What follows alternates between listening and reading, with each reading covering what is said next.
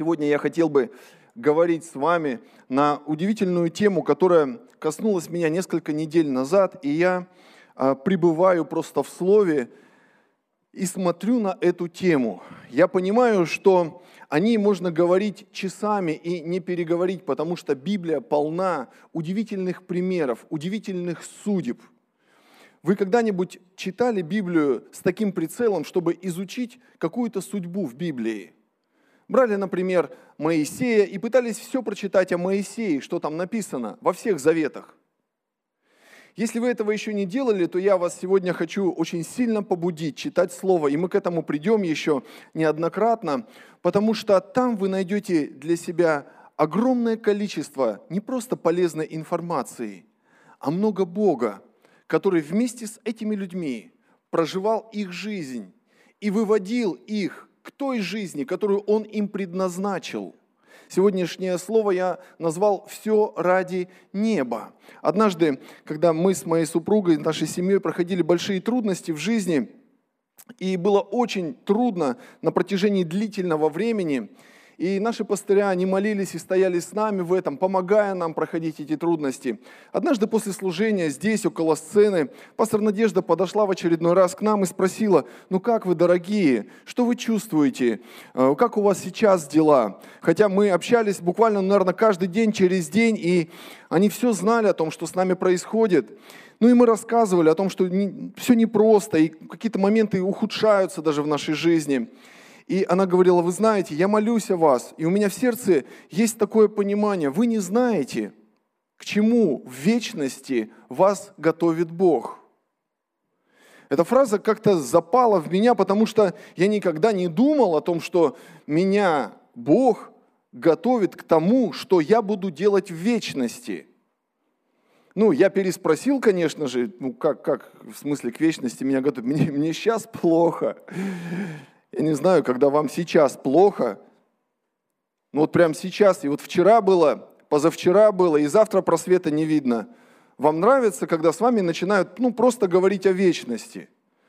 Там вечности у тебя все будет хорошо, брат.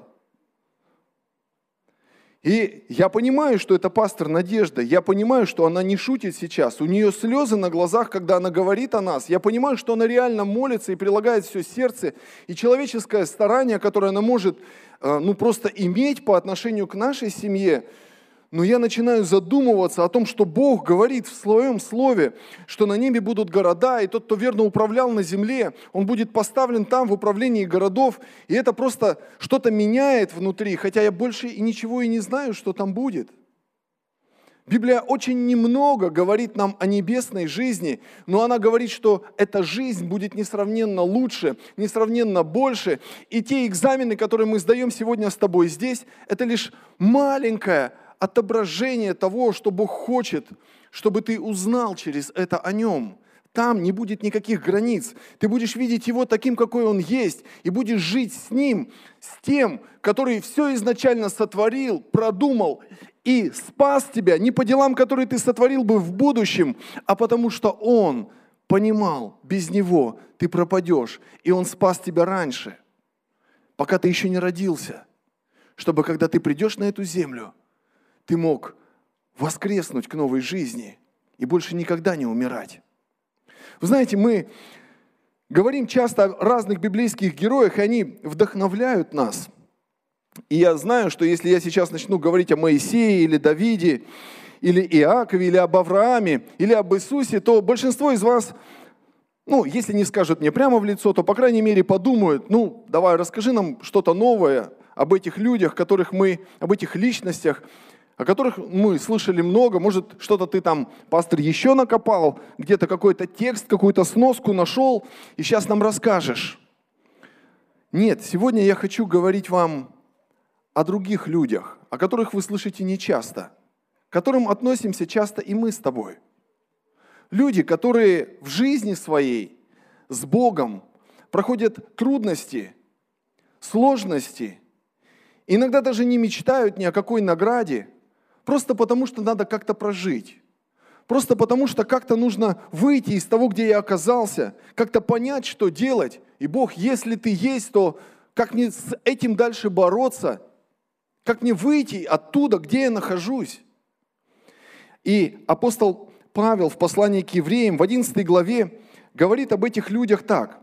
В 11 главе с 32 стиха. «Что еще скажу? Не достает мне времени, чтобы повествовать о Гедеоне, о Вараке, о Самсоне, и Ифае, о Давиде, Самуиле и других пророках, которые верою побеждали царство, творили правду, получали обетование, заграждали уста львов, угошали силу огня, избегали острия меча, укреплялись от немощи, были крепки на войне, прогоняли полки чужих. Жены получали умерших своих воскресшими, Иные же замучены были, не приняв освобождение, дабы получить лучшее воскресение. Другие испытали поругания и побои, а также узы и темницу, были побиваемы камнями, перепиливаемы, подвергаемые пытка, пытки, умирали от меча, скитались в милотях и козьих кожах, терпя недостатки, скорби, озлобления. Те, которых весь мир не был достоин, скитались по пустыням и горам, по пещерам и ущельям земли. И все сии, свидетельствованные в вере, не получили обещанного, потому что Бог предусмотрел о нас нечто лучшее, дабы они не без нас достигли совершенства. Я хочу сегодня говорить о людях малоизвестных, о других пророках, о тех, которых ты не сядешь и часто ну, не начнешь просто изучать Библию, что о них она говорит. Да и все ли она может о них передать. Да еще есть и такие пророки, чьи имена даже не употребляются в Библии. Помните, во времена пророка Илии было ужасное гонение на праведников. Всех пророков Изавель и ее войско отлавливали и просто убивали – и был один праведный человек, его звали Авдий, он служил при царском дворе, и в это время он укрывал у себя в пещерах, ну, может быть, не в своих пещерах, но в каких-то пещерах под своим руководством укрывал около ста пророков. Он говорит, я сто пророков кормил хлебом и питал водой во время этого ужасного истребления. Мы не знаем ни одного имени этих пророков, но эти люди – за праведность свою и за то, что знали Господа, терпели ужасные лишения. И кто знает, как закончились их жизни. Мы смотрим на это и понимаем, ну да, не повезло им, в такое время жили. Потом в нашей жизни что-то меняется. Сегодня Андрей говорит, у нас трудности есть.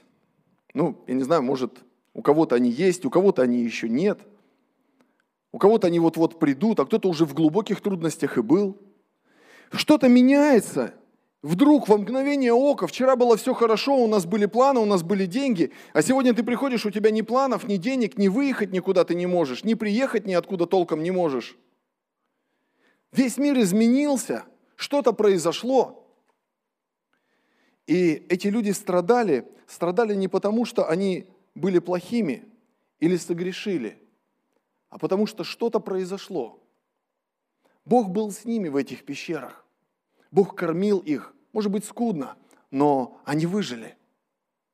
Время гонений прошло, и в Израиле было мощное пророческое служение на протяжении десятков лет и после Илии.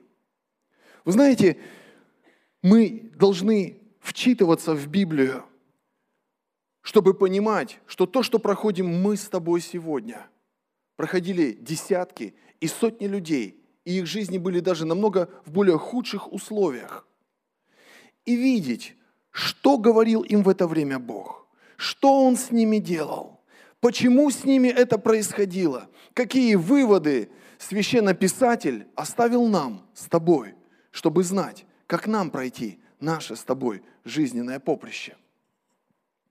Я хочу начать с пророка Даниила, кто-то слышал такое имя, Даниил? Это не тот, который у нас в церкви есть. Пророк такой был. Там в 9 главе удивительная вещь о нем написана, что однажды, наверное, для него это было привычное дело, но однажды он книги читал.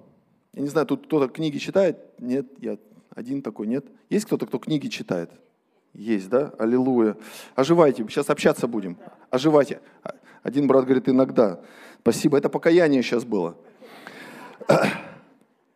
В первый год царя царствования Дария я, Даниил, сообразил. Сообразительный какой был, да? Сообразил по книгам число лет – о котором было слово Господне к Иеремии пророку, что 70 лет исполнится над опустошением Иерусалима. И обратил я лицо Господу Богу с молитвой и молением в посте и в ретище и в пепле и молился. Удивительное, что происходило с Даниилом. Он находился в пленении. Бог позволил ему быть одним из управителей народа чужеземного, и он при царе Дарии фактически стал на какое-то, на какое-то время вторым человеком во всей империи после царя Дария. Царь Дарий очень сильно любил его и возвысил его. И вот в первый год, когда только Дарий заступил, еще в самом начале, Даниил вдруг по книгам сообразил, исчислил и понял, что время пришло, что оказывается, евреям уже пора возвращаться, он уже старец в это время, Даниил, он малень, ну, молодым юношей, мальчиком был взят в плен, а тут уже 70 лет прошло. И он начинает молиться. И написано, что ангел пришел к нему и говорил ему о будущем после этой молитвы. Говорил ему о пришествии Христа и много других непонятных слов, которые мы читаем у Даниила. Кто-то читал у Даниила непонятные слова или только я читал? Да, да, непонятные слова есть, да? Я думаю, что все мы про Даниила знаем несколько вещей. Там был ров со львами, там его друзья в печь в огненную попали, и мудрые усилятся и будут действовать. А еще есть в конце праведники будут, как светило на тверди, в 12 главе. У кого больше познания о книге Даниила? Козел у света там был. Ну, в смысле, читала. Друзья мои, я хочу сейчас сделать что-то очень особенное. Когда наши дети не знают, какой стих им нужно рассказать перед сценой, что они рассказывают? Иоанна 3,16. А вы знаете, что написано в Иоанна 3,16? Я не прошу цитировать, я говорю, вы знаете, что там написано? А что написано в третьей главе Евангелия от Иоанна? Какова суть этой главы, вы знаете? Ведь это ключевая глава в Евангелии от Иоанна и вообще в Новом Завете. Я знаю, что кто-то сейчас замолчал и думает, что же он сейчас дальше скажет. Я вроде все знал, но тут что-то я поплыл. Я думаю, что поплыл, потому что не знал. Потому что в третьей главе Иоанна говорится о новом рождении, о рождении свыше, которое Бог приготовил всякому верующему в Него, но которое было сокрыто от веков. И Никодим не понимал, что ему это уже принадлежит. Вы знаете, когда мы читаем Библию, то что мы в ней находим? Вот Даниил не имел дома Библии, для кого-то это будет откровением. Но у большинства присутствующих здесь дома есть не одна Библия. Когда Даниил вчитывался в Слово, в какое Слово он вчитывался? Написано по книгам, он понял. Возможно, у него были какие-то фрагменты пророчеств Иеремии. У него не было Библии, у него не было Ветхого Завета, как настольной книги дома. Но он в своей душе с Богом искал того, что связано с народом Божьим, связано с будущим Израиля, связано с будущим его и потомства, и Божьего потомства, и храма, о котором он плакал, что он разрушен. И вы знаете, Бог приходит к такому человеку, и потом называет его мужем желаний. Но нам нравится называться мужьями и женами желаний. Я представляю, как Бог называет Игорь, муж желаний. Софья, жена мужа желаний. Да, он опередил меня, я это с дома подготовил вот эту шутку. Но он знает меня 25 лет. И он уже... Ладно. Бог называет его мужем желаний не потому, что он говорит, слушай, а как бы мне называться? Все как-то называются. У всех имена есть такие великие. Илья пророк, там, пророк Моисей. А я кто? Ну, давай, Господи, я буду что-нибудь желать, а ты мне будешь давать, я буду мужем желаний. Когда ты начинаешь читать Библию, то тебе нужно читать ее так, чтобы она с тобой говорила. Потому что если ты не будешь этого делать, то следующее искушение, которое придет к тебе сразу, когда ты ее закроешь, ты провалишься там. Если вы будете читать книгу Даниила, вы обнаружите, что в 9 главе написано то, что я вам сейчас читал. Это был первый год Дария. Сначала Даниил получает это откровение, потом он начинает молиться, а потом мы листаем книгу Даниила назад в шестую главу, и там его бросают ко львам. То есть сначала написано, что с Даниилом было за то, что он молится – а потом было написано, как Даниил вообще начал молиться. То есть как будто все наоборот. Но если вы не читаете Библию, если вы не вникаете в закон совершенный, в закон свободы, то у вас вообще это разные события. Но вот что я хочу донести. Когда ты понимаешь, что говорит Слово тебе делать, и ты начинаешь это делать, то когда приходит искушение, когда приходит трудная ситуация, когда перед тобой раскрывается ров со львами, то ты не погибаешь там. Потому что прежде ты получил это слово от Бога. Ты взял его как от Бога. Ты пошел с ним как с Богом. И оно дало тебе силу противостоять верою и заграждать уста львам. Так написано о нем в послании к евреям, то, что мы с вами читали. Знаете, вообще размышляя о пророках и других пророках, о которых так сказано, я читал много пророков за последнее время в Библии, и я понимаю, что разум там вообще отдыхает. Ты начинаешь понимать, что без откровения от Бога ну, непонятно ничто. Но вот интересно, что все они что-то претерпевали. С ними со всеми что-то происходило. Они терпели лишения, кого-то побивали камнями. Ну, с ними обходились по-всякому, ну, в основном плохо. Поэтому Иисус уже в Новом Завете говорит, что если кто воды даст такому проповеднику, тот точно награды не потеряет. Пока камни не полетели, попью воды.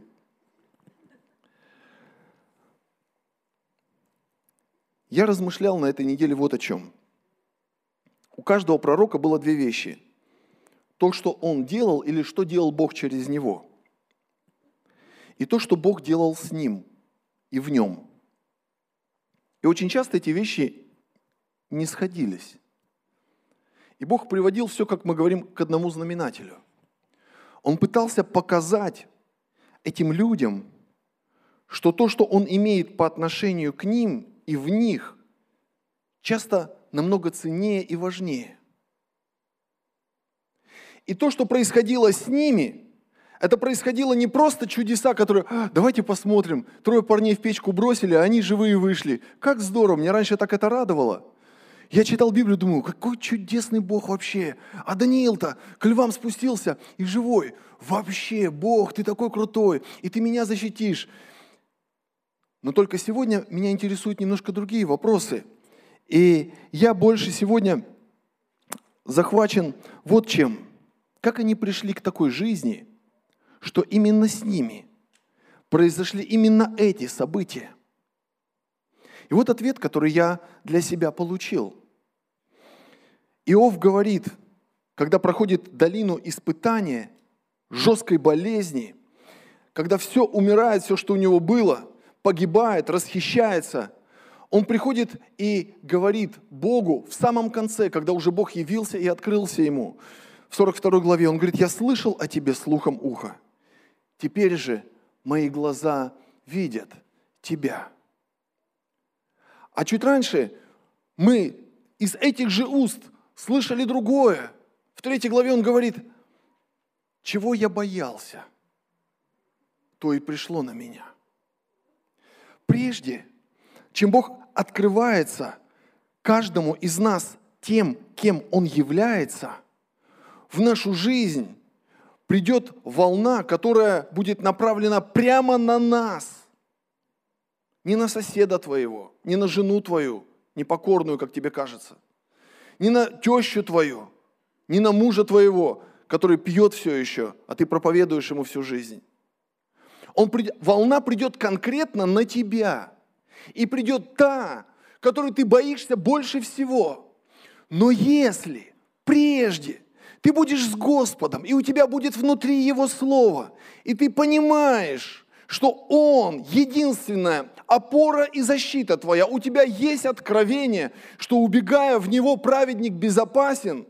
Если это не слова, если это живое Писание внутри, то ты пройдешь. Даже долину смертной тени ты пройдешь. Вот где большое место Богу в нашей жизни, когда ты прежде, чем то, что с тобой происходит, наполнен им, ты будешь испытан. И с тобой произойдут твои чудеса. У тебя будет твой ров со львами. И по-другому не может быть. Но там, в этом рве, ты познаешь, что истина, которую ты принял и без которой ты не можешь жить, она проведет тебя, она спасет тебя, она поведет тебя намного дальше, потому что сам Бог приготавливает и очищает, приготавливает и меняет, и открывает себя таким, какой есть. Пророк Илья, это тот, о котором тоже сказано, один из пророков, жил в смутное время. И в этом смутном времени он однажды сделал крутое заявление. Время, когда в Израиле переменили Бога. Просто а, пришла политика государства такая. Нам нужен другой Бог. Сначала это были тельцы какие-то золотые, ну и вроде как, ну кто будет тельцу поклоняться после того, как мы приходили в храм в Иерусалим и не могли стоять на служении, потому что слава Божья накрывала. Ну как я подойду к этому куску золота и буду поклоняться? И многие люди продолжали ходить в храм в Иерусалим. Но потом эти тельцы сменил Ваал, в которого надо было верить, и который был подобен Богу, в которого евреи привыкли верить. И этот культ вырастал настолько быстро, настолько, настолько молниеносно, голос истины стирался, очень быстро убивались сотни пророков. И в это время Илья просто не может молчать, он встает и говорит, слушайте, при таком беззаконии я хочу вам сказать, вот что будет с вами. Вы верите, что Ваал, ваш Бог плодородия, он вам поможет, дождя у вас не будет три года. Только по моему слову вернется дождь, и посмотрим, на что ваш вал способен. Нам часто хочется быть такими, как Даниил, муж желаний, или как Илья, который скажет, и небо закроется.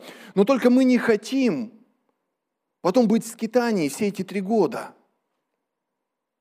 Вы знаете, прежде чем мы кем-то станем, прежде нас как кем-то назовут, у нас должен, должен быть достаточно большой путь с Богом. А если нас и никогда не назовут никем?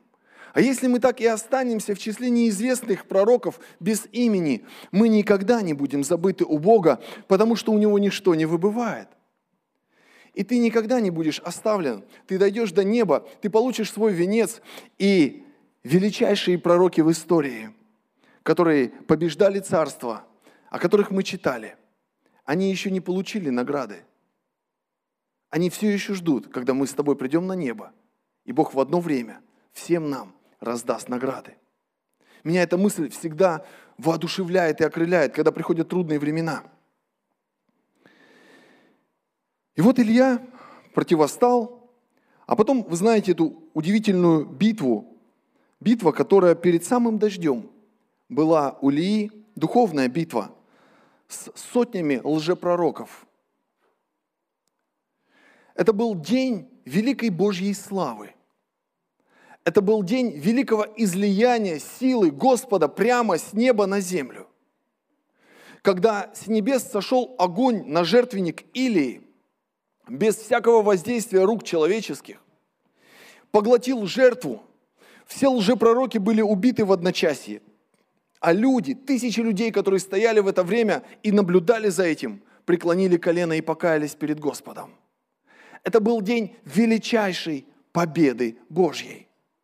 Или ассоциировал себя с этой победой. И когда он а, понял, что за то, что он сделал, ему грозит смертная казнь, написано, что он побежал очень далеко. Он ушел из своей страны. Он ушел, прошел через Иудею и ушел намного дальше, в сторону Египта. И там он встретился с Господом. И что спросил его Господь? Он говорит, Илья, что ты здесь? На что Илья отвечает ему и говорит, я здесь, потому что я остался один, и моей души ищут. Вот его картина. Никакая победа Божья, никакое сверхъестественное проявление, ни смерть этих всех лжепророков не могут принести надежду людям. Я все, что делал, мог. Я все, что показать, показал. Огонь с неба свел. А теперь, Господи, позволь мне отойти к моим отцам.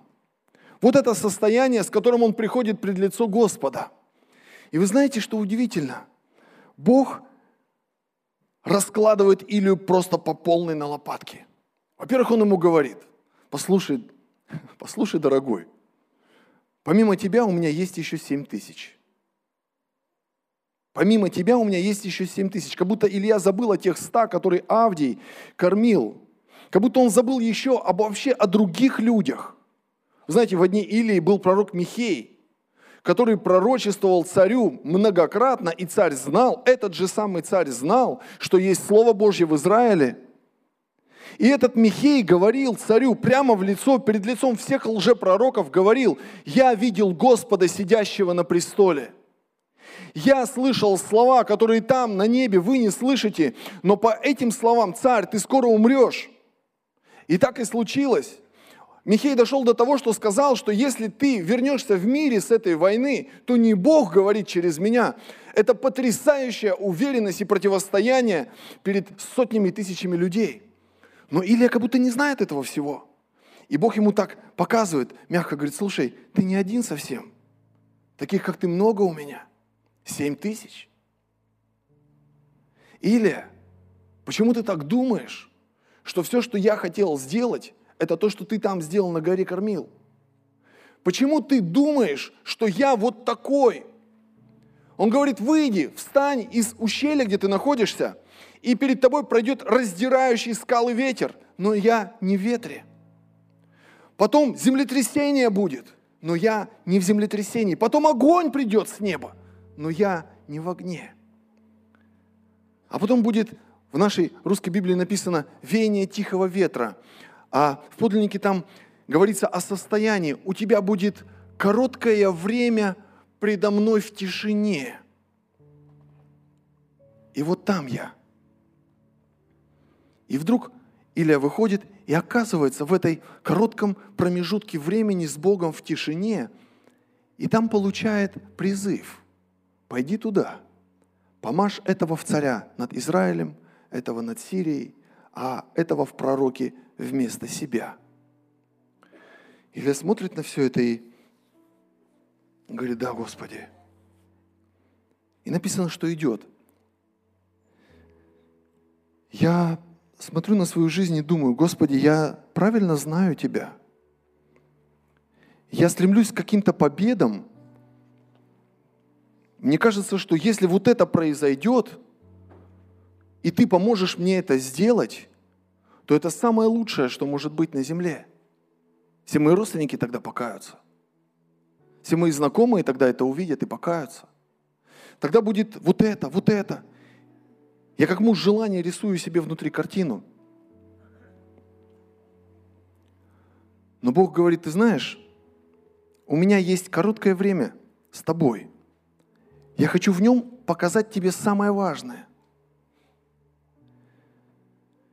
Когда ты изучаешь Слово, как Даниил, когда ты, как Илия, научаемый Богом, останавливаешься, чтобы открыть это Слово в присутствии Бога для своей жизни, то знай, возможно, твои представления христианские о самом добром и лучшем, они никуда не подходят. Все вдруг поменяется. Бог поведет тебя новым путем, которым ты не ходил раньше. Но Он покажет тебе четко, что Он ожидает от тебя – мы знаем, что Илья не помазал всех этих трех людей, как Бог ему сказал. Он только нашел замену вместо себя и помазал Елисея в пророке.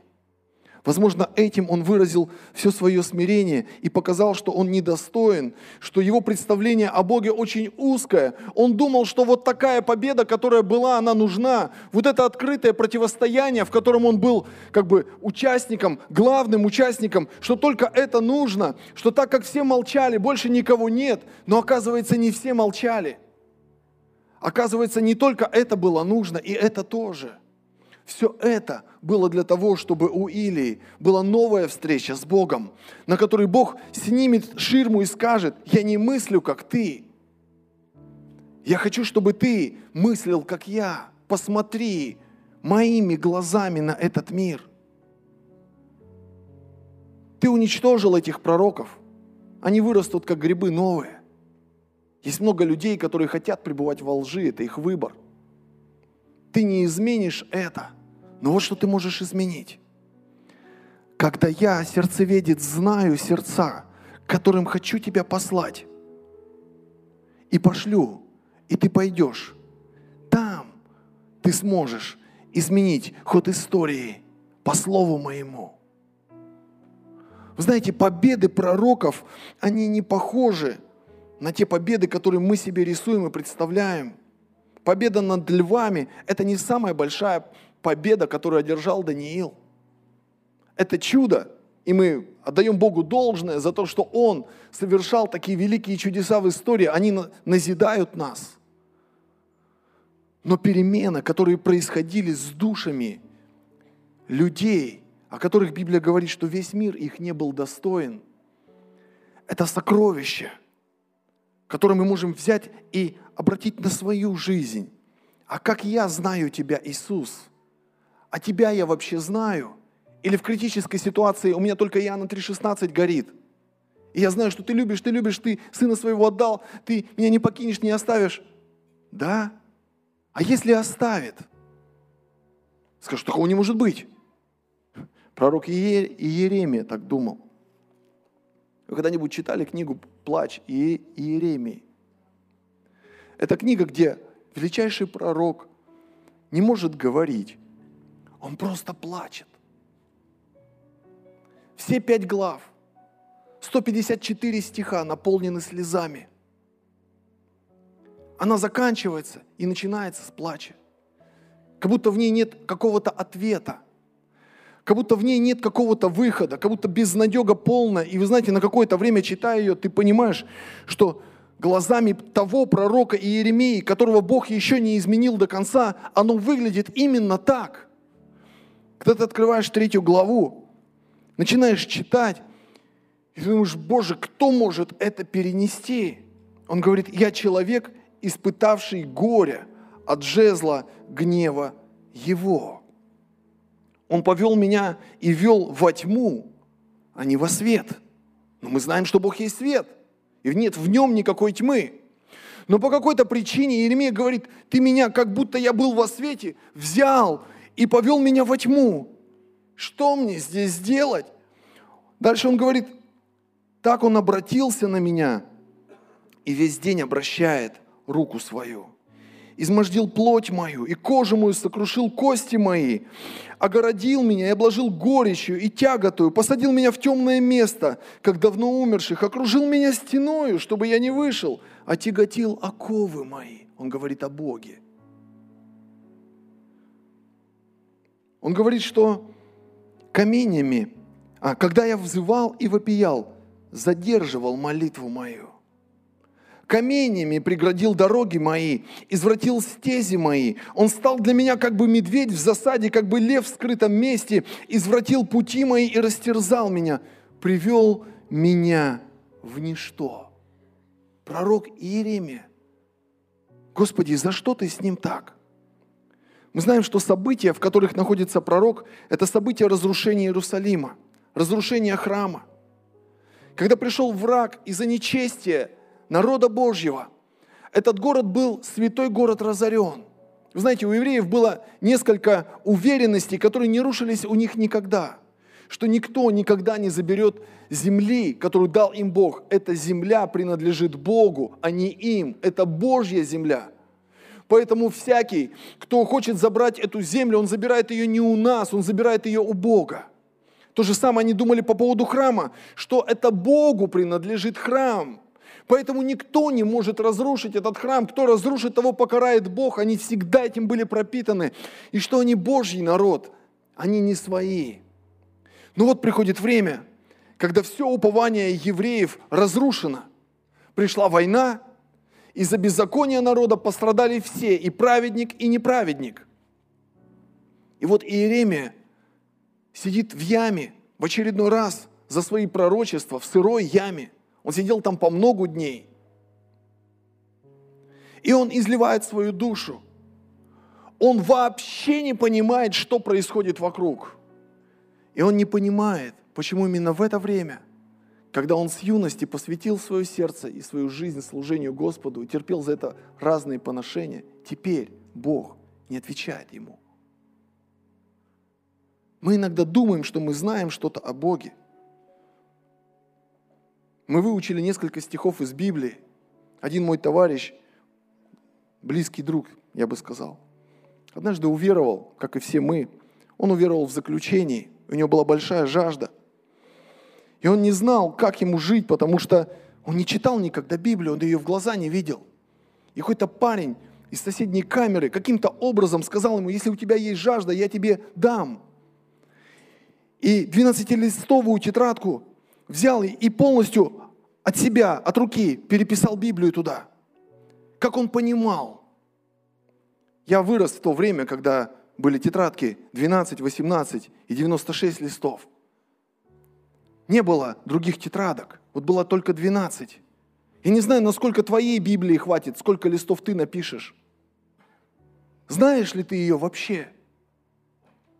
Может быть, пришло время что-то поменять. Потому что ты не проживешь. Бог будет говорить тебе через Слово. А если тебе явится кто-то и будет говорить другое, то ты всегда сможешь понять, где ложь.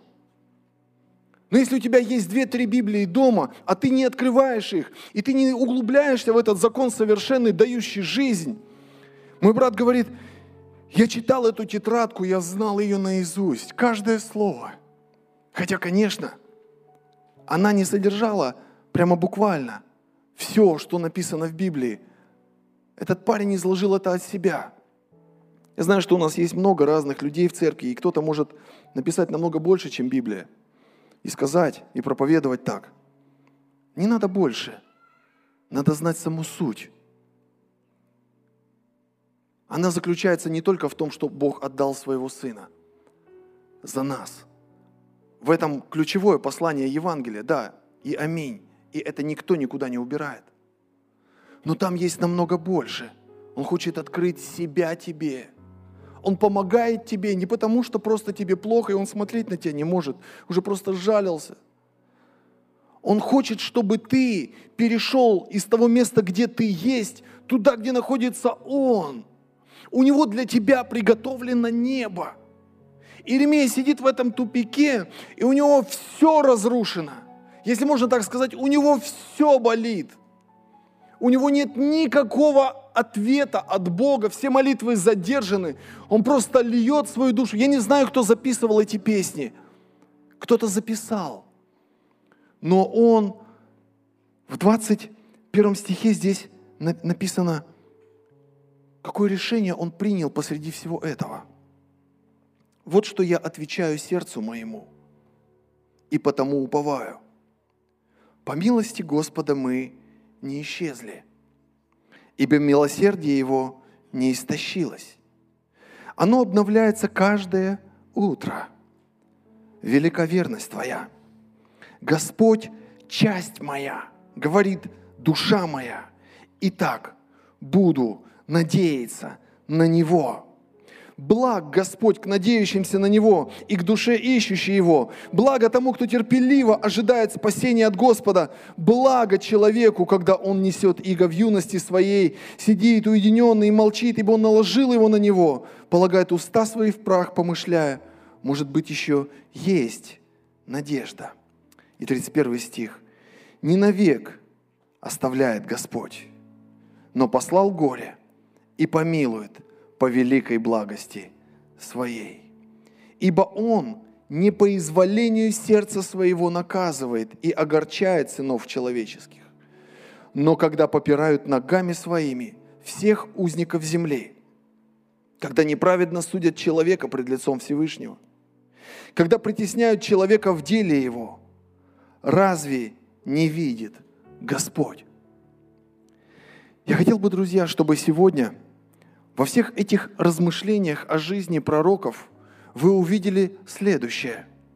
Есть то, в чем они находились и что Бог через них делал. Есть то, что через все это делал в них самих Бог.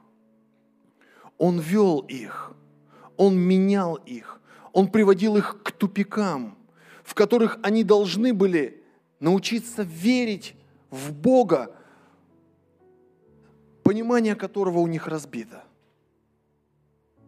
Они находили силы вставать и идти дальше с Богом. Я